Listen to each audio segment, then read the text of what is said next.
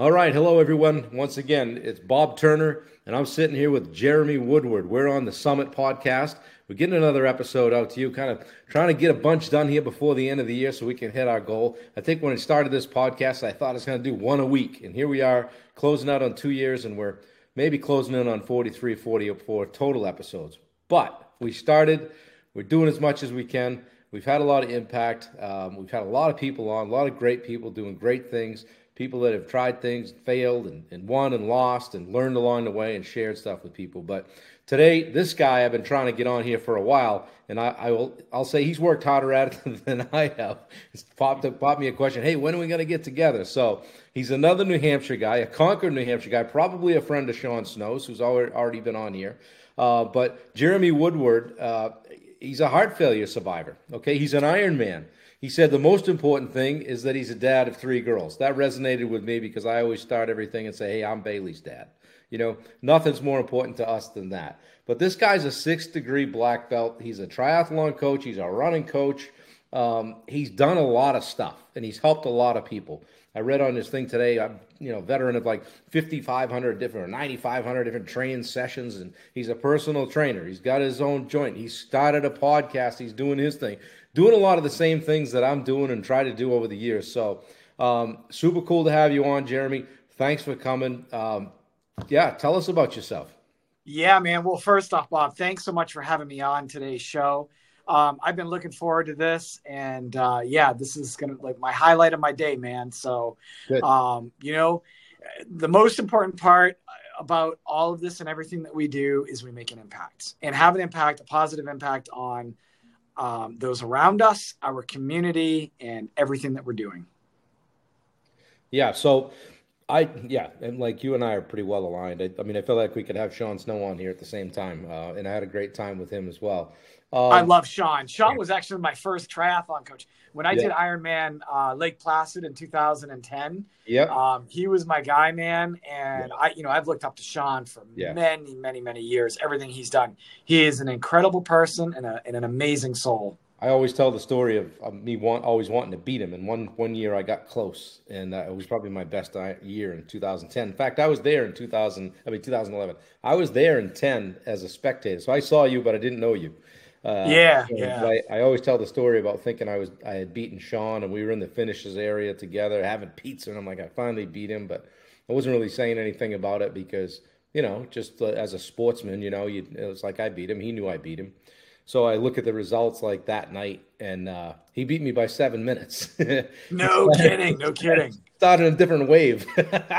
so, uh, but it felt good while I thought I beat him. But anyway, I'm going to go chase him again this year at Lake Placid. So we're we're going to go head to head, and uh, you know he's been he's been a big part of me jumping back into it and and going at it at least one more time here. And he you know he's been a a little voice in my ear chirping at me every day saying, you know, you, you can do this. This is who you are. And and he's right. So we're gonna go back at it. We're gonna have a good time and win, lose or draw. I don't care. We're, just gonna we're just gonna go at each other and support each other and have a good time. So that's um, awesome. I will be up there cheering you guys on. I'm planning to go up this year. So good, good. We'll yeah. have a good time. The goals are different now. You know, I'm I'm 54, so I'm not you know I'm not looking to smash it. I'm looking to go have a good day, good have some fun mm-hmm. and celebrate. Still being able to do it.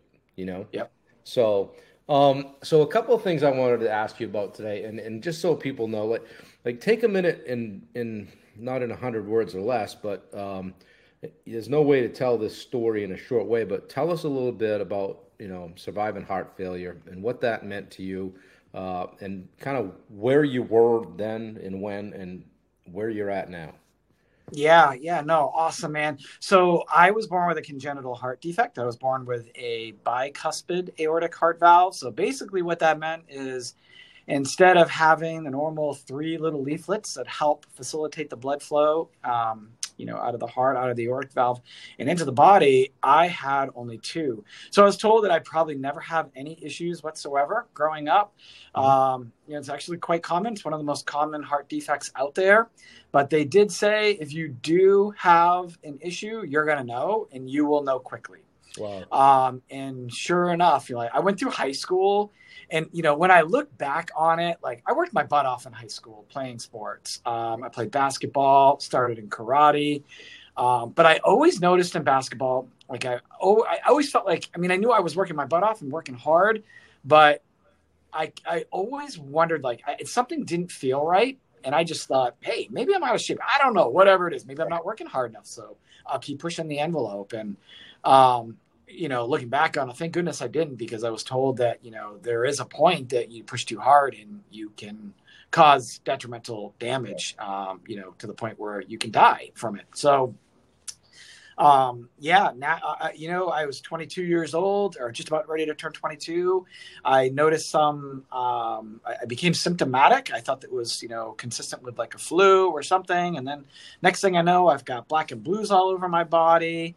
Um, we went in for a couple of tests, and thank goodness for this amazing uh, doctor up at the uh, at our local hospital that noticed um, something was up in my joints. My all my joints were black and blue, and that was consistent oh. with endocarditis uh, bacterial endocarditis. And so we uh, did a, um, uh, it's called the transesophageal echo. Basically, they t- take a microphone, they stick it down your, you know, through your mouth, through your throat, and right into the heart, and they can see everything. And they noticed a huge abscess on the valve.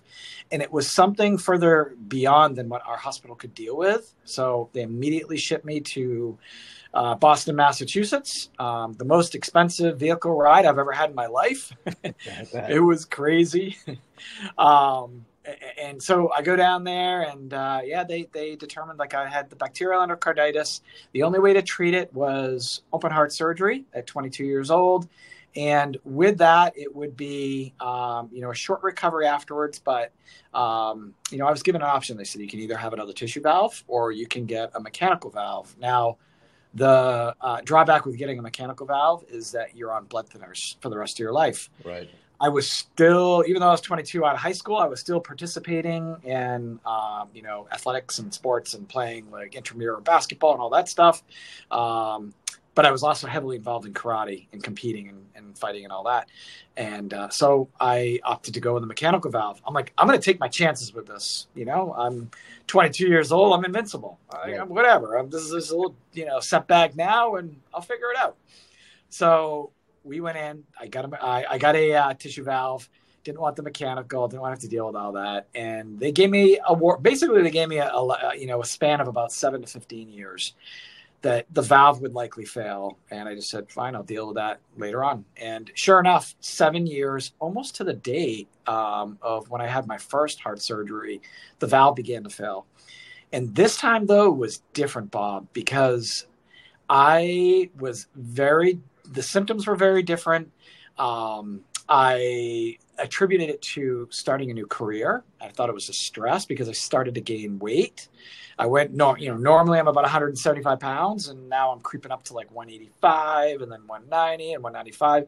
It just kept going up in a pretty short period of time, and then there was a period of time in over like two months or so, two and a half months, that it went up considerably. Like I went up to 210 pounds. Wow. My legs, I mean, I put a pair of sweatpants on, and they looked like cycling tights on me. It was pretty bad. Uh, stomach was huge and turned out uh, you know my body was in the beginning it was in the you know uh, not even the beginning stages of heart failure it was in the middle toward the end of stage heart failure. Wow. Um, you know ultimately uh, we went into a hospital up in southern new hampshire and um, you know we said what's going on? Can you give us some tests? Tell us what's going on and they wanted to operate on me because they're like you are an organ failure right now and we need to remove your gallbladder which was nuts because if you know i had this angel of a nurse there and she had a lot of pull and say as to what went on. Yeah. and she looked at me as they were prepping me. I was about an hour from surgery uh, from having my gallbladder removed and she said something's not right. She's like if they open you up right now she's like you're not gonna you're not gonna get off this table alive. You're gonna die on the table she's like you, you your heart is failing it's completely failed so we um uh, immediately got out of that situation. The doctors concurred. They're like, "Yeah, we agree. Like, they're we're not going to operate on you. Let's give it a couple of weeks. Come back, see us, and we'll take the next steps." My wife and I had said, "Nope, this is not acceptable. We need. Uh, we're not. We're not waiting." We went home that night, made a phone call to Boston. This is what's going on. They immediately got us in to come down right now. We're going to get you in. So we drove down that morning, the next morning, um, and I went into the hospital, and sure enough, I was in the worst stage of heart failure.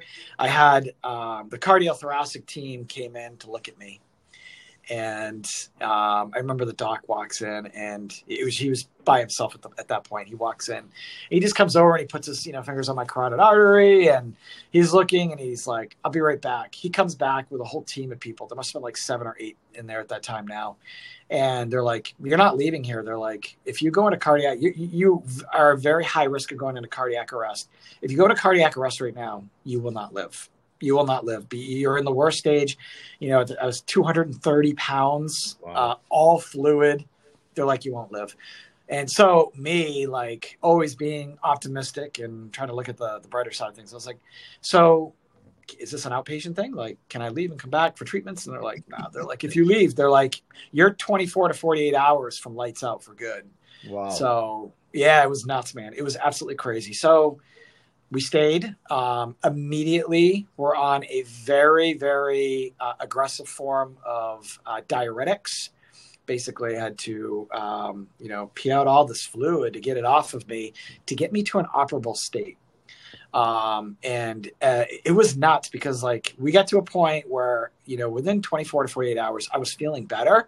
I had already taken some of the fluid off me and I was peeing all day. Like, that's all I would do. That was my job. Right and my wife would come in um, she would come in there see me leave for an hour come back she'd come back and look at my legs and be like your legs are already smaller. Like it was just crazy. It was so wild. The human body is so fascinating on what it can do negatively and what it can do positively. And um, yeah so that was the that was that was the beginning of this whole journey and and where it all began and stuff man you come a long ways. And what year was that? That was in, uh, so the first one was in 2000. Uh, okay. The second one was in 2007. Okay. The summer, it was uh, July of 2007. And so you, uh, when I was doing a little bit of research, that was about the time you said, I'm going to do an Ironman. Now that's a little bit, that's, that's, that's a little bit nuts, dude. Like you're, you're laying there going, all right, I think when I come out of this, I'm going to go do an Ironman. Yeah, and that's ex- so basic. And you can honest, we have Sean Snow to thank for this. To be quite honest with you, we do because I had heard that he was doing triathlons. Um, my wife had picked up a couple of magazines, and one of them was Triathlete uh, magazine, or it was either Triathlete or Triathlon. It was one of yeah. them. And I read through it. I saw something about the Ironman, and I was like, I at that point, this is the night before surgery, this before my second surgery, my second heart surgery. I, at that point, needed the most difficult thing that I could imagine that would push me to get to that, to get out of the hospital, right. and then I would be pushed to do something really amazing. And I thought, what harder event, single day event on the planet than doing the Ironman? So I remember my wife came back in and I told her, I was like, hey, when I get out of here, if I get out of here, I want to do the Ironman. And she thought I was nuts. The doctors came in. They're like, you're absolutely nuts. They're like, you might not even walk out of here. Like, there's no guarantee with the surgery. It is extremely risky given the situation you're in. Even though I had like the most amazing heart surgeon on the planet for this type of surgery, they're like, there's no guarantees. So we, um, yeah, I said, screw it, man. We're this game's time starts now. Training starts now. Right. And uh, so I had surgery. Um, I got out of it successfully. Um, I had a mechanical valve. I had some other things that were done internally and stuff. But I said to them, I said, "Do I have the green light?" And they're like, "Yeah, you get the green light." They're like, "Here are your restrictions. Um, you need to find a, a, local cardiologist in New Hampshire that's going to agree to all this. They're going to keep track of your care. Yep. And uh, yeah, we're good to go. So um, yeah, it was pretty. It was pretty awesome. Um, I made that goal the next day after surgery. I got up, started walking around the ICU. One lap first day, two laps second day, three laps third day, and then um, you know I, I ended up staying in the hospital three weeks post op because we had some complications um, with the INR because I'm on mechanic. You know, I got a mechanical valve. I'm on INR, and uh, I'm sorry, I'm on. Um,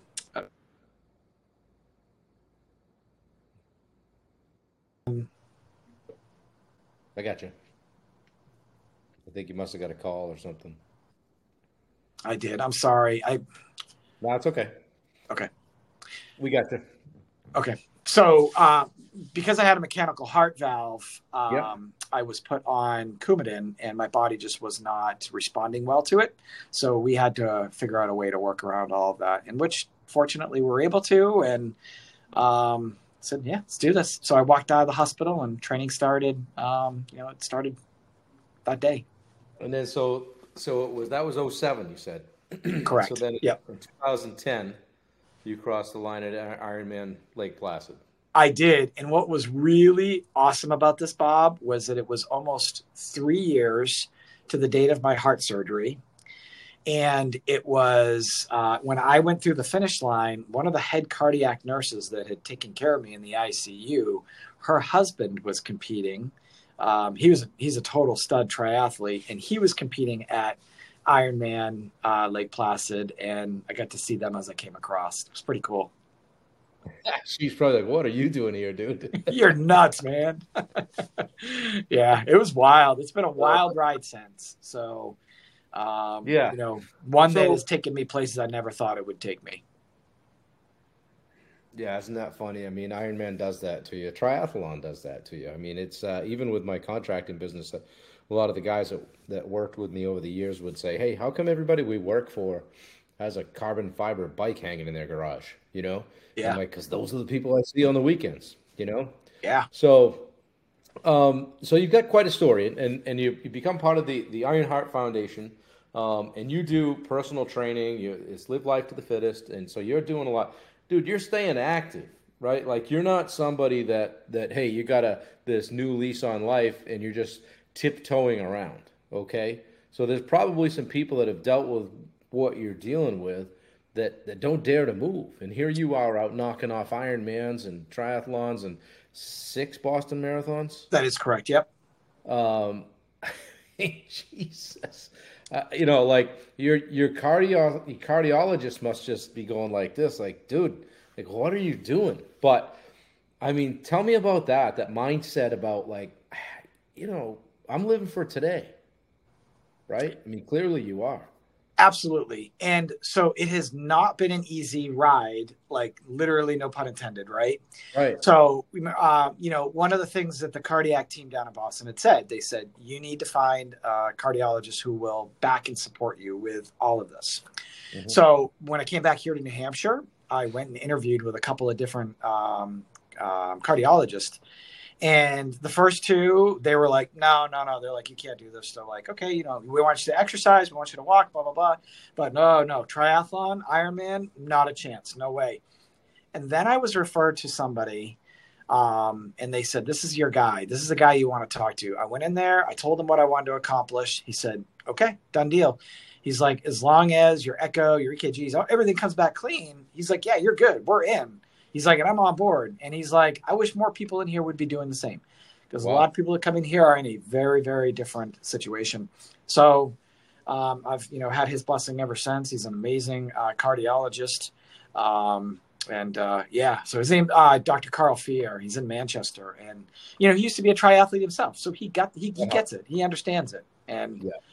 Yeah. um, you know I've been able to do all these races and get there. You know, uh, get get his blessing, and you know the thing is too, like yeah, I want to push myself and I want to take it to the next level and whatever, but I also do it because I can and you know I want to you know inspire those around me that no matter what you know you might have going on like there's always a little bit more you can do and you can do it so Yeah, and think of the think of the message you're sending your your kids, right? Yeah. Yeah. So i recently just competed at ironman arizona. Um this was two and a half about two and a half weeks ago. Um uh, and my whole thing with that was i've got three girls. I have a 15 a 12 and a six year old i wanted to see them uh, i wanted them to see me you know make that commitment to do this race Mhm. follow through with it and cross that finish line. Because when life gets hard for them it will you know they'll remember that day. Like my dad did an he trained for an ironman during a very hard and stressful period of my life. He also you know he did this race and he committed to it made it happen. And you know it, this race was very different. Ironman arizona was very different for me than ironman lake placid on so many levels. In in what way? um, the girls understanding what it's all about And when I did it prior, it was about me, you know, overcoming a major challenge of heart, you know, heart surgery and heart failure and getting across that finish line. This time, okay, I've already checked that off the box. I know I can do right. that. This time it was life has been extremely difficult the last few years, especially the last year and a half. So many changes, moving our, you know, sold our home, moving, uh, moved my studio, all these different things. It has not been easy. I wanted to quit six months ago when I signed up for the race. Um, I was just telling a friend this the other day. I wanted to quit every single day. I wanted to just say, you know what? Now's not my time. Next year I'll do it. I'll get in next year. It's fine when life is a little bit easier. And I was like, screw that, man. Life is not going to be easier. Something else is going to come up. I got to get this done. I want my girls to see me do this. That was my driving force. That's awesome. How, how did it go? Tell me about race day. How did it go? In that, you know, what was your mentality? And were you up? Were you down? Did it go well? It was uh, challenging to be expected. There is no, you know, somebody said, "Oh, they're easy, easier Ironmans." I don't know, but I think that's a bunch of BS. There are no easier Ironmans. Yeah. yeah. Ex- right. Exactly. So yeah, there were no easy Ironmans, um, and this one was not easy at all. You know, if you look at the elevation of Lake Placid, it's seventy eight hundred feet of climbing. Uh, Arizona's twenty two, I think, twenty two hundred feet of climbing on the bike. Um, you know, I got on the uh, I got in the swim. I, I actually panicked in the swim. I'm not a fast swimmer. That happens whatsoever. to me. Like that happens to me. So the I've started races just slowly, walked in at the back of the pack, take ten strokes and be going, and I'm like, what is going on here? Come on, we've done this before, you know? Exact, and that is what happened, man. I'm like, I did not travel out here to have my day end, and I haven't even gone 50 yards yet. I was like, how? Yeah, you all the swim caps go by you. You're like, ah. What are we doing here? you should have. I, had a conversation with myself, and you should have heard the conversation. If anybody had heard the conversation, you, I was like, Jeremy, you, you, blah blah blah, blank blank blank. Get your butt in gear. Let's go. Right. And uh, so yeah, I got you know I got out there and you know made the 1.2 out, turn around. It was actually very enjoyable after that first seven minutes of just absolute you know panic in the water. Um, got on the bike. Bike first lap was pretty decent. Second lap, the winds picked up a bit on the return. Typically on that course, it's a bit of a climb out. It's a false flat out. You make the turn. It's three loops. You make the turn. You come back, and you get a nice fast, um, fast uh, ride back. Second and third lap, it was slower on the way back than on the way out. The winds kicked up. The third lap, the winds were 25, 30 miles per hour in your face. Yeah. Um, yeah, it was terrible. But uh, you know, got off the bike. I was happy to get off the bike. No mechanicals, no issues. Um, got on the run. My girls saw me. They were like super happy. And I had told my wife, I said, I get off the bike. My feet hit the pay, you know, my my feet hit the ground. We're, We're there. We're there. We're there. Yeah. And uh, sure enough, you know, it's a two loop run. Uh, I enjoyed every minute of the run. There was a point where I really didn't enjoy it at mile 19 ish, 20. I was like, I had no, I had nothing left in me. I was done with the aid station. I was done. I was like, so I walked the, I walked miles 20, mm-hmm. 21, and 22 and a half. Um, and I just, I enjoyed it. I got back. I was like, you know what? I'm enjoying this. This is good. I made all the cutoffs. I'm to finish. Like I could crawl and I'm to finish whatever. And they uh, crossed that finish line. It was pretty awesome. The girls were so happy to see me come across and yeah, I'll never forget it, man. To me, sometimes like I've always been fortunate enough because I've been, you know, I've trained hard and done all that and, and, and not having to deal with some of the stuff you've dealt with. But I've always, you know, my thing was like, I'm not putting any glow sticks on. I finish in the daylight, right? Yeah, yeah. You know, some of those people that are out there, I mean, the people that are out there, they're some of the toughest people on the course that day. They're absolutely in the dark. I mean, I'm like, I, I've been fortunate enough to get in fair, fairly reasonable and you know they're just firing up the generators and the light trees and all that and i'm like oh i don't want i do not want to be out here late night and uh, yeah been knock on wood been very fortunate that way uh, but yeah i mean the people that those are the real stories you know the, the guy that's coming across 16 17 hours and they've all got a story you know what i mean like absolutely and uh, everybody takes a little different something different from it you know um, how did you find the training? You know, kind of coming back to it. Did you do? I mean, today I find like if I go out on my bike, uh, I'm getting buzzed. I'm getting almost run over. And people aren't paying attention. They're texting. They're they're smoking dope. Whatever it is, uh, I don't feel as safe out there as I used to. Did you find that to be the same case? I did. I I um I love being outdoors on my bike. Yeah. So um could I do could I should I have done a lot of my training on the indoor indoors? Probably because of that reason. But I also said, you know what? I want to be outdoors. Yeah. I'd go out at five o'clock in the morning. I'd go out as early as I could. Yeah. Avoid the times where I knew it'd be super busy. I only had like one or two rides where I was out there in the midday when it was busy, and I actually I regretted it because those were the days that you get somebody who drives by you and they buzz you, and it's just it's it's getting crazy. It's getting dangerous. Yeah, it is. I've got a. I bought a. I'm looking at it right now. The KICKR trainer. I'm going to do a lot of it right, Mm. right here in this space, and uh, but I'll get outside when it matters. You got to get those centuries in. You know. Yeah. Um, Yeah. I'll, I'll talk with Sean about that. But hey, let's. You know what I loved Yeah. is I started doing my I did my a lot of my runs were done at night. Oh yeah. and uh, you know during the summer and fall it's not too cold at night you know it's Yeah. nice it's comfortable i'd go out i you know of all my night runs evening runs i did i only dealt with like one issue where i had um, a dog that got loose and came up and followed me and whatever other than that man that was i loved night running uh, you know throw on my headlamp and go and Yeah.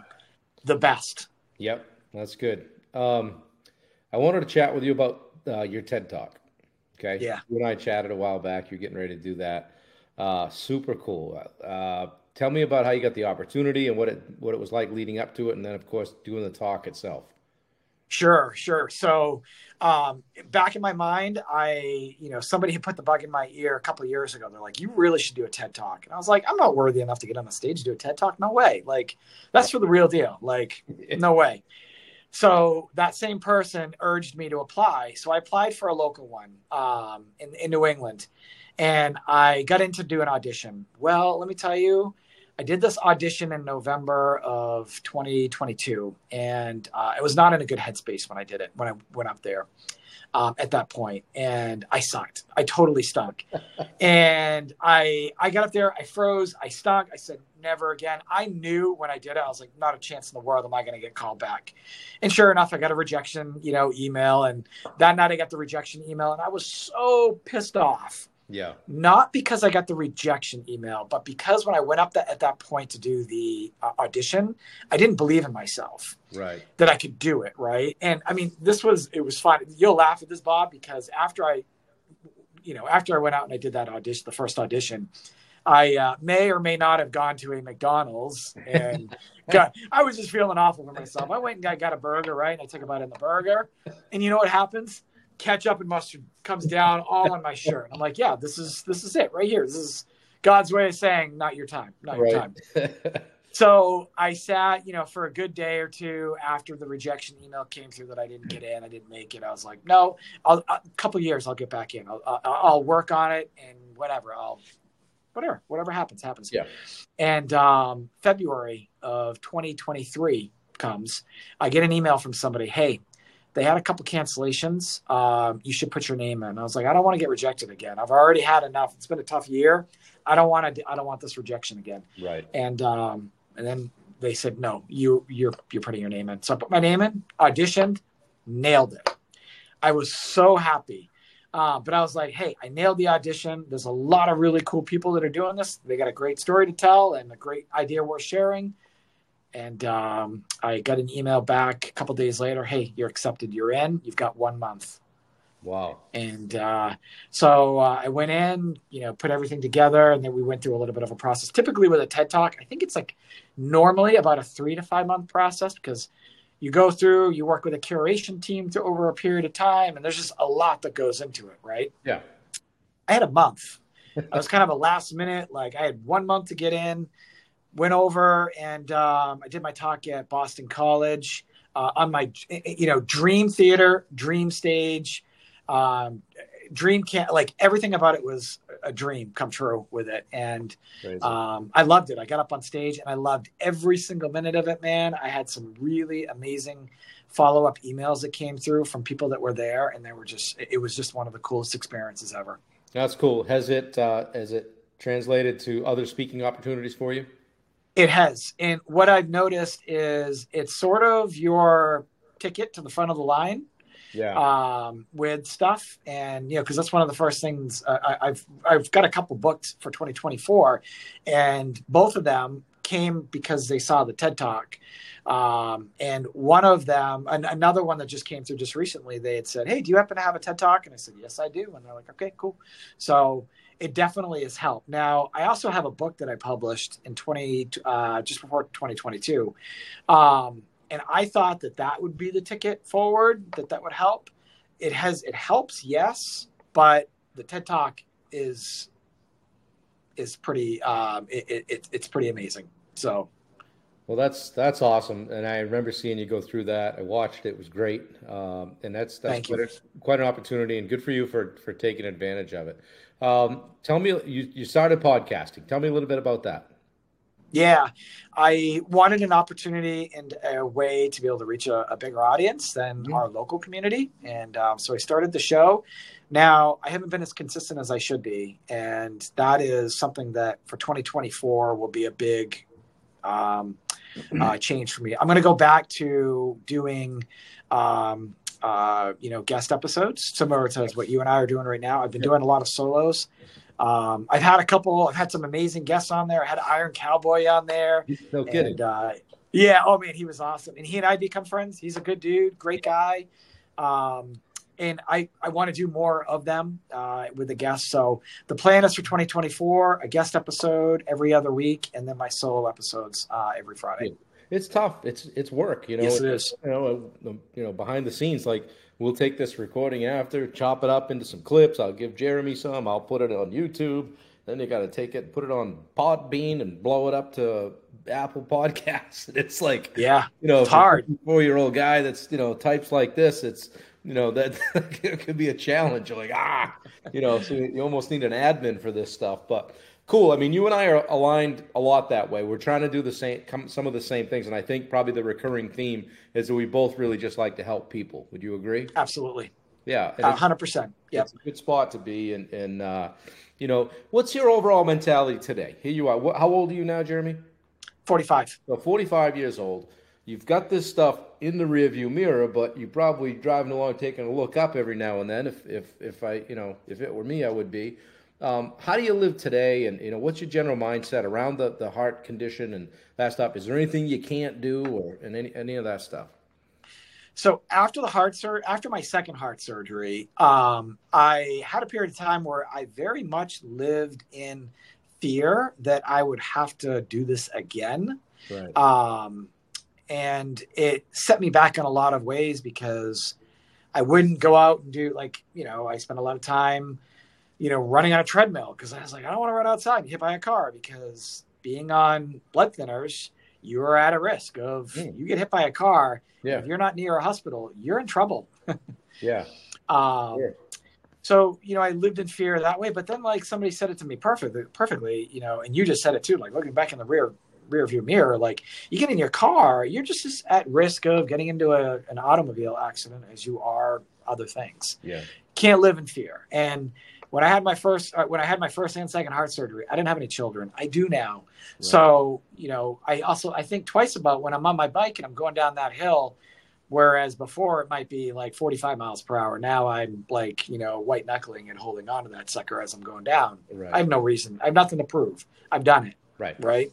Yeah. Um I, uh, you know, those are the big things that I worry about. Um, you know, being on blood thinners, I have to manage my my blood. I've got to keep it within a certain range. My INR is 2.5 to 3.5. If it gets too low, if it gets really low, then you run a risk of clotting. If it clots, man, like it's lights out. You're but your day, your your your time on this earth is over with. Right. Um, gets too thin, then you run the risk of bleed outs. And right. I've only, you know, uh, before when my training was getting pretty heavy, my numbers were all over the place, and that was that was a struggle trying to get it within a certain range because a lot of it has to do with how your body metabolizes and your diet, nutrition, and everything. And right, that was a challenge. But how did uh, how did you find? You know, it's two and a half weeks, so you're right in the middle of Ironman recovery, really, in my book. Um, yeah, totally. How you felt, and if you had, have you had any any uh, residual, you know, effects or uh, anything that's bothered you since the race?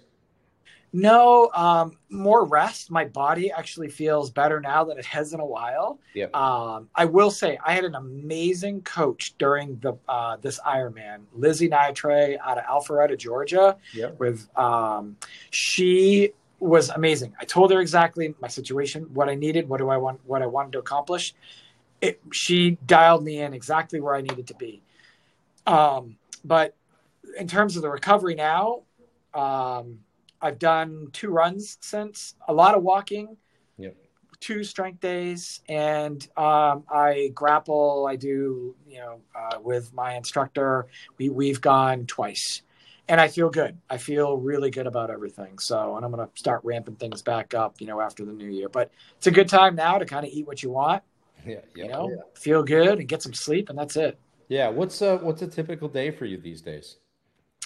In terms of training or just Training, work, life. Like how how how are things? What do you what do you? yeah so i'm pretty i'm pretty regimented with stuff um, i am up typically between 4 and 4.30 each morning um, i'm in my studio typically around 6 o'clock at least four days per week monday tuesday thursday fridays um, i have clients till noon i take a break for several hours and i come back i work the evening uh, hours as well i don't like doing the split shifts i'm going to try to shift away from that soon um, especially with the girls getting a little bit older and the stuff they're doing. But I do try to be there to pick up the girls at school, uh, pick up my oldest daughter at school um, each day. That is a priority for for me. Um, and uh, it's just you know the all everything that goes along with trying to grow a business and grow a personal brand and get out there and do stuff. Yeah. So, um, podcast. You got uh, live life to the fittest. You're part of the Ironheart Foundation. You're doing a lot of things. Um, how does somebody get a hold of you? Yeah. So, um, best way to contact me would be through my website, which would be uh, www.livelifetothefittest.com. Um, I'm very active on Instagram at Ironheart Jeremy and pretty much across all the other um, social media platforms. Same thing at Ironheart Jeremy. Um, funny enough, I said I was so against like starting a TikTok account. And I just started one like a week ago. You gotta do that. I started it a while ago, but Gotta I never did anything with it there. until a week ago. Yeah. yeah. That's funny. So and and it's it's actually I've noticed it's a really good platform for you know some messaging, video, whatever, and all that. And you so gotta yeah, be that's everywhere. uh, you know. yeah, you got to be everywhere. man. brand stuff. So, what's uh, I mean, you're 45 years old, got a couple of Ironmans under your belt, multiple endurance events, marathons, and that kind of thing. What's the what's the future hold for you athletically? Um, my number one love, first love. Now I know, like, since my heart surgery and all that, a lot of people, you know, have related me to triathlon because I use that, you know, as the vehicle to get to accomplish some of these things. But my number one love, man, is karate and martial arts. I've been in it now. I started in October of 1993.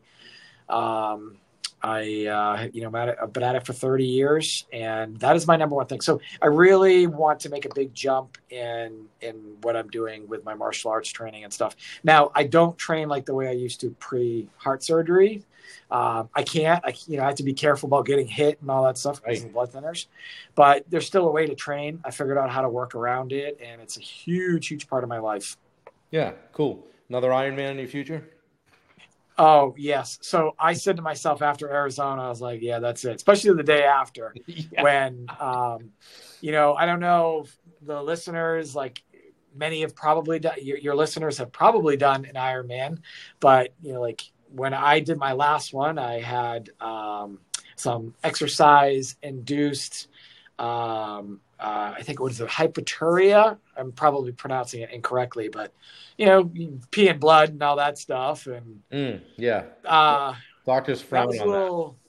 yeah and i was like uh, is it hypernaturia or something like that but anyway i uh i said yeah that's kind of just kind of concerning especially where i'm on blood thinners but my doc was like you know it's whatever it, like it clears itself up typically in 24 to 48 hours and it Yep. did but um uh yeah i possibly ironman maryland in 2024 Yep. maybe uh but i'm definitely not done with them i've got another one for sure in me It gets in your blood.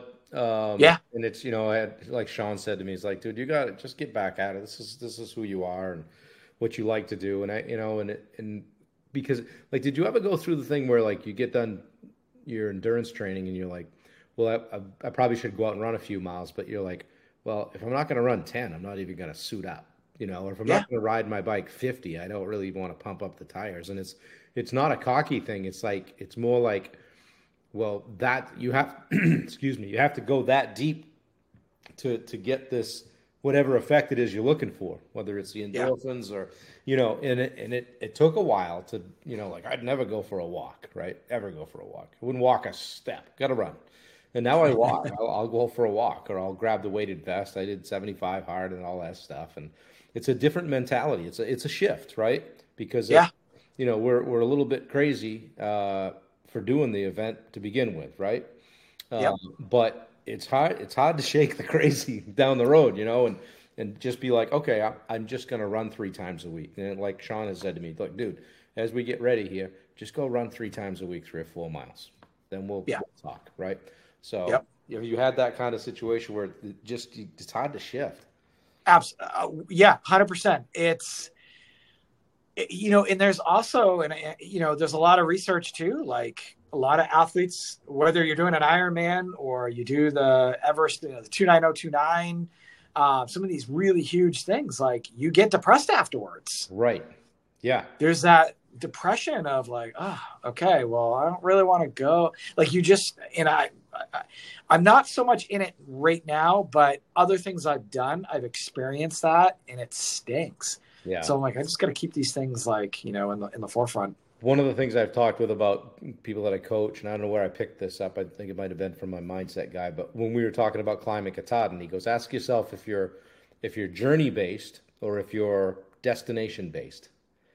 And, mm. I, and I feel like there was a time when I was more destination based where, hey, got to get to the finish line. And I've really kind of shifted to journey based. Like even when I hike or climb like Mount Washington or whatever, I find I'm, I'm turning around more and checking out the scenery and, and really just enjoying whoever I'm with or what we're doing for the day and not necessarily needing it to be how fast can we do, get up and how fast can we get down or right. what's my Ironman time. I want to go under X amount of hours. And it's really now – about the training, about the people I meet along the way, and how many yep. people can I impact in the process. Absolutely, I totally agree.